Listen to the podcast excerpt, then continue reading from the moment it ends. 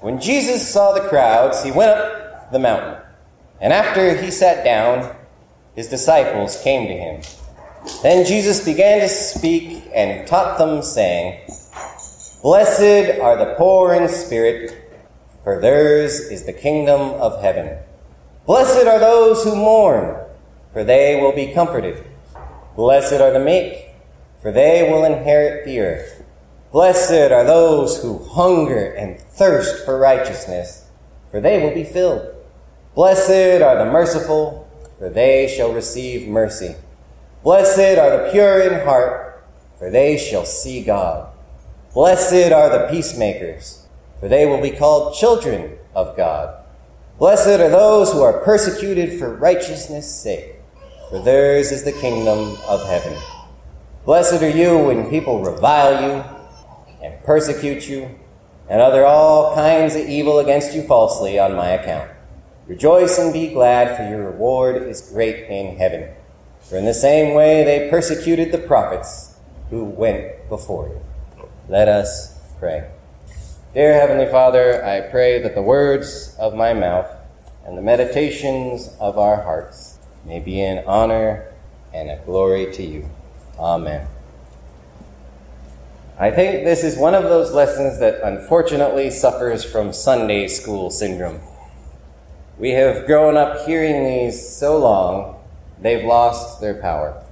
But I was thinking about it, what would Jesus preach if I could call him down from his throne on heaven and say, Hey Lord, would you mind covering a Sunday for me?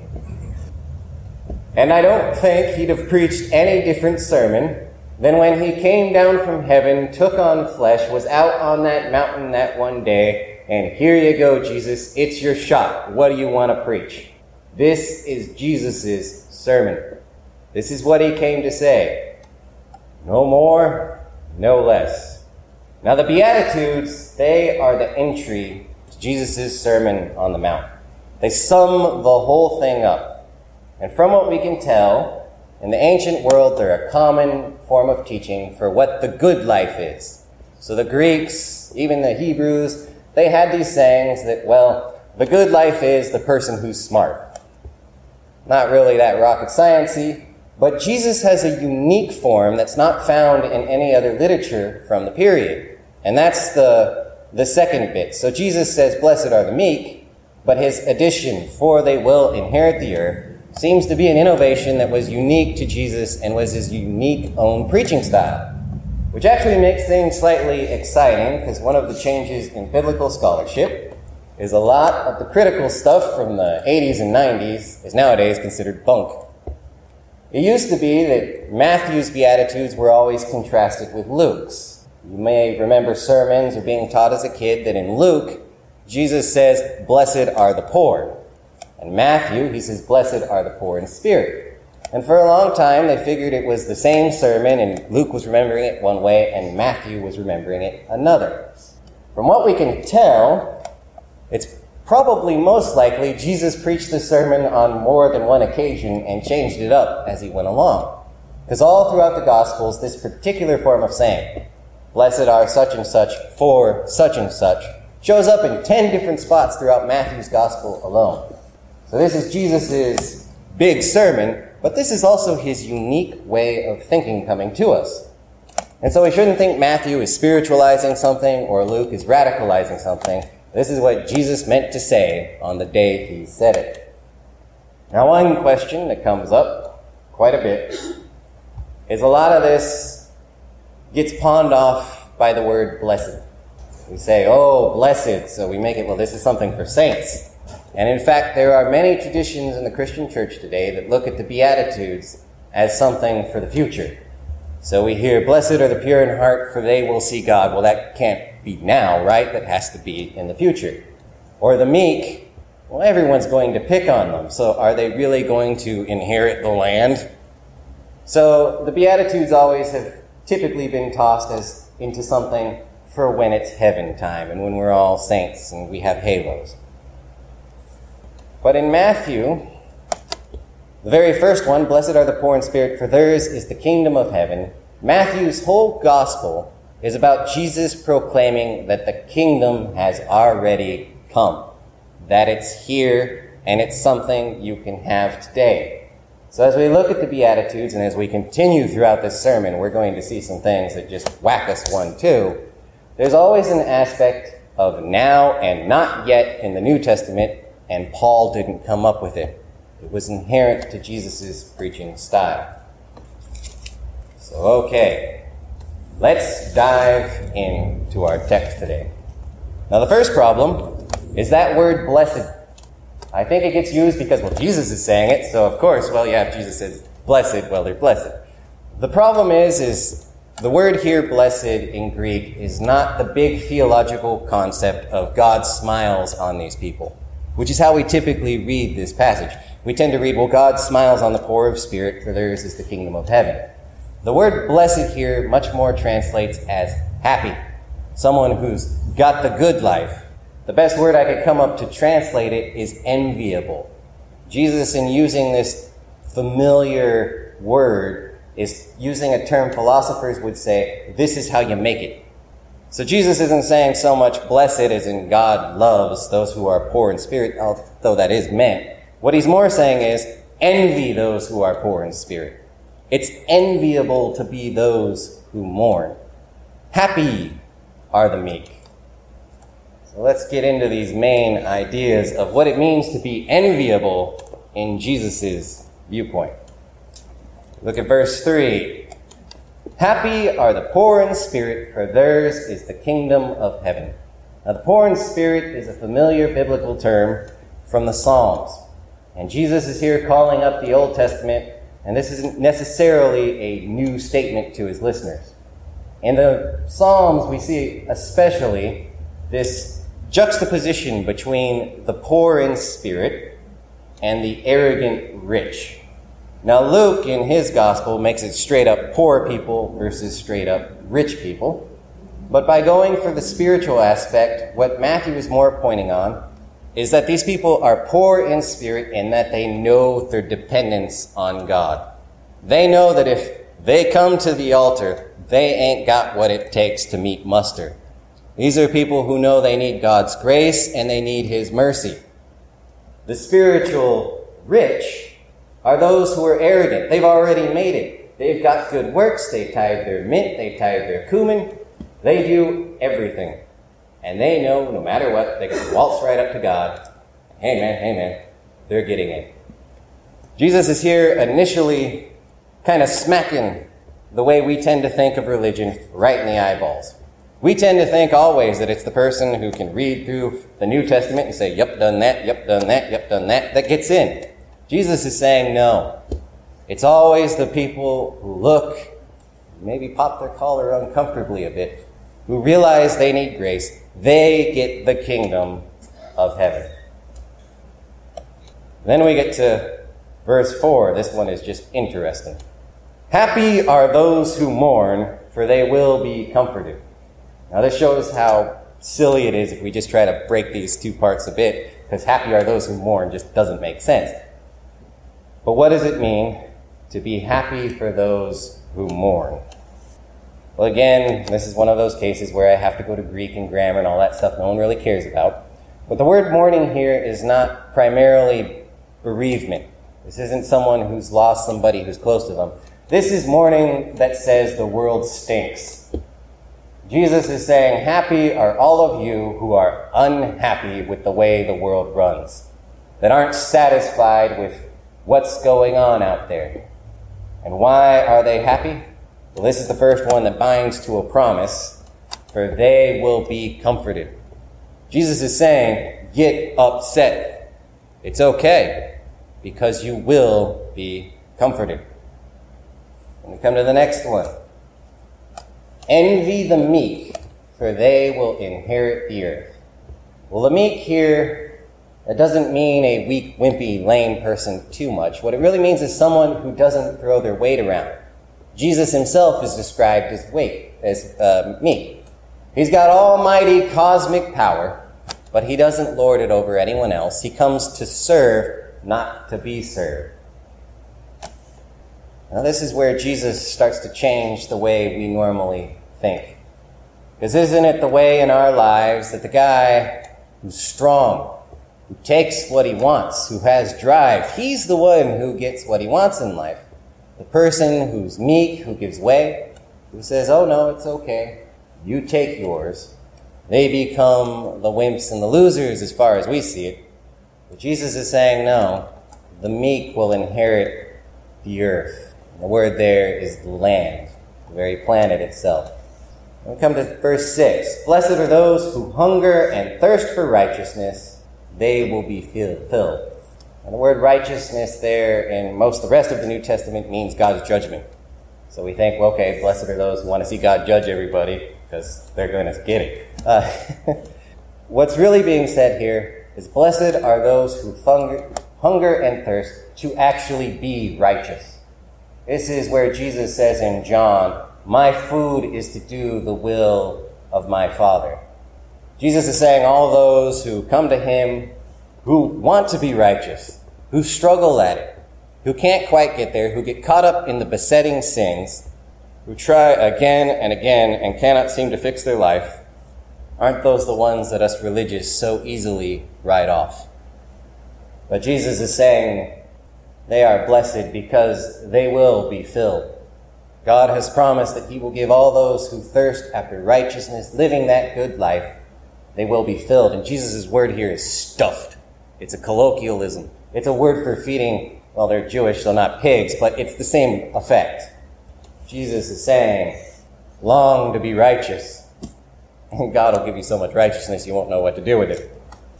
Then we come to blessed are the merciful, for they will receive mercy. Um, all throughout this sermon, Jesus is going to make forgiveness contingent. It's the only part of the gospel of grace that is reciprocal. Jesus says, You do not forgive, I won't forgive you.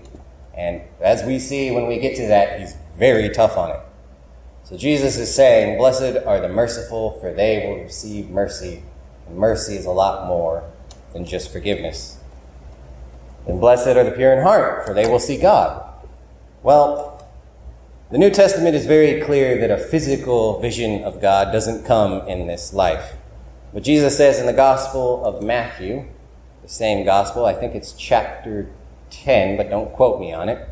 Christ says that the angels of these little ones, they always see the face of the Lord. So Jesus is saying that all those with pure hearts, the angels of themselves, and it's not one singular angel, it's all of them. They view God and they call down his blessings for them. And we get to blessed are the peacemakers, for they shall be called children of God. Now, this is something that Jesus is going to spend a great deal of time on in his sermon. A good way to point out the difference in Jesus' thinking versus his contemporaries is a story about two rabbis about 10 years before Jesus started to preach. A Roman pagan asked the rabbis, Hey, you guys have a whole bunch of rules and laws. Can you sum the law up in the time that I can still stand on one foot? The one rabbi said, No, I can't, sum, I can't cut off any of it because you have to keep the whole thing. The other rabbi decided he'd go ahead and give it a shot his summation looks sort of close to what we're familiar with. He says, Do not do to others what you would not want done to yourself. After 2,000 years of preaching it, we as Christians miss the novelty that there's pretty much in no religious thinking up till this particular sermon that there's a positive take on that. Christ, when he's speaking about peacemaking, is saying, Do unto others positively what you would want done to yourself. So Jesus is saying to be a peacemaker, you don't just not do things. He's saying you go out of your way to do things even if they cost you. And as we shall see, Jesus will ban his disciples from the laws of retribution. Not because they are wrong, but because they shall no longer be needed in the kingdom of heaven. Peacemaking is something costly. But in doing it, it's how we earn the title children of God. Then finally, we come to blessed are those who are persecuted for righteousness' sake, for theirs is the kingdom of heaven. Envy those who are persecuted for righteousness' sake. Jesus knows from the get go, this is the opening of the sermon. And I would tell you plainly anytime you want to fix your life, you want to live right, you just don't want to be a bad person, it will always stir opposition before you get into the religious aspect of it. People get mad at different. If you are meek, if you don't throw your weight around, I can promise you every single one of your friends will be like, why don't you stick up for yourself? If only you got mad, you would solve it. We have movies like Anger Management and all these other funny ones where the guy has to get ticked off, and that's what'll fix his life. Or what about someone who wants to be righteous and live a moral life? The initial response they'll get is, You're too good for us. What's wrong with you? Can't hang out with us? Or even peacemakers. That can sound very pretty, but that's going to stir up resentment just by itself. Because don't they care about justice? Don't they care about my hurt, about me getting back mine? Don't you care about them getting back theirs? And all these folks who are poor in spirit, who go around moping about their sins, well, that's spiritually unhealthy, isn't it? They should have the victory. They should be confident. Jesus is here in these teachings reversing the world. He's telling all of his listeners that they, to be children of heaven, must quit the rat race. Oh, we say we want to get out of the rat race. But Jesus is telling us we must give up those honor games, those getting mine. He's saying he won't have much use for ambition. And even here, we find in the first 10 verses something that lays beyond what humans can do. Jesus has already, in this initial sermon, gone past what anyone can do while in the flesh. But as St. Augustine says, miracles are not contrary to nature, they're only contrary to what we know about nature. The Christian life, as laid out by Jesus in these Beatitudes, is the same. It's the gift of eternal life.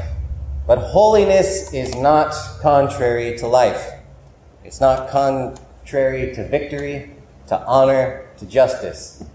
But as Jesus will point out as we continue to look through this sermon, as we continue to search our hearts, that that life is contrary to what we know about those things. Because we know those who get theirs get ahead in life. We know that if we don't stick up for ourselves, we'll be walked all over. Jesus is saying, let them walk. For Christ knows his Father. He knows these promises, and he knows what he is asking people to do. Bonhoeffer says Christ, when he calls a man, calls him to die. But he adds later, so that he might live. So I leave you again. Blessed are the poor in spirit, envy the poor in spirit, happy are the poor in spirit, theirs is the kingdom of heaven. Envy Think it's the good life for those who mourn, for they will be comforted. The happiest men on earth are the meek, for they will inherit it. You are on your way if you hunger and thirst for righteousness, for you'll be filled. The only folks who get it are the merciful, for they'll receive mercy. The best men out of all of us, the best women out of all of us, are the peacemakers, for they will be called children of God. And the only person who, man, I wish I could be them, was the person who was persecuted for righteousness' sake. That is the word and the heart of our Lord Jesus Christ. Let us pray. Dear Heavenly Father, we thank you for the words of your Son and the fact he has come to show us the good life. As we continue to investigate what this good life means, this self sacrifice, this unselfish way of living. May you show forth by your Holy Spirit the freedom and the goodness that comes. For you have promised if we're upset with the world, you're going to fix it. If we show ourselves to be peacemakers, there will be peace. If we are poor in spirit, you'll give us every reward and blessing that there is. Lord Jesus Christ, you yourself knew you only could preach this sermon because of your amazing faith that God would provide everything that you would never want, that you would never need. Lord Jesus Christ, may you show forth that love to these listeners today. May we all search our hearts and redeem our covenant that we made when we were baptized or when we became your disciples. We ask this in Jesus' most holy name. Amen.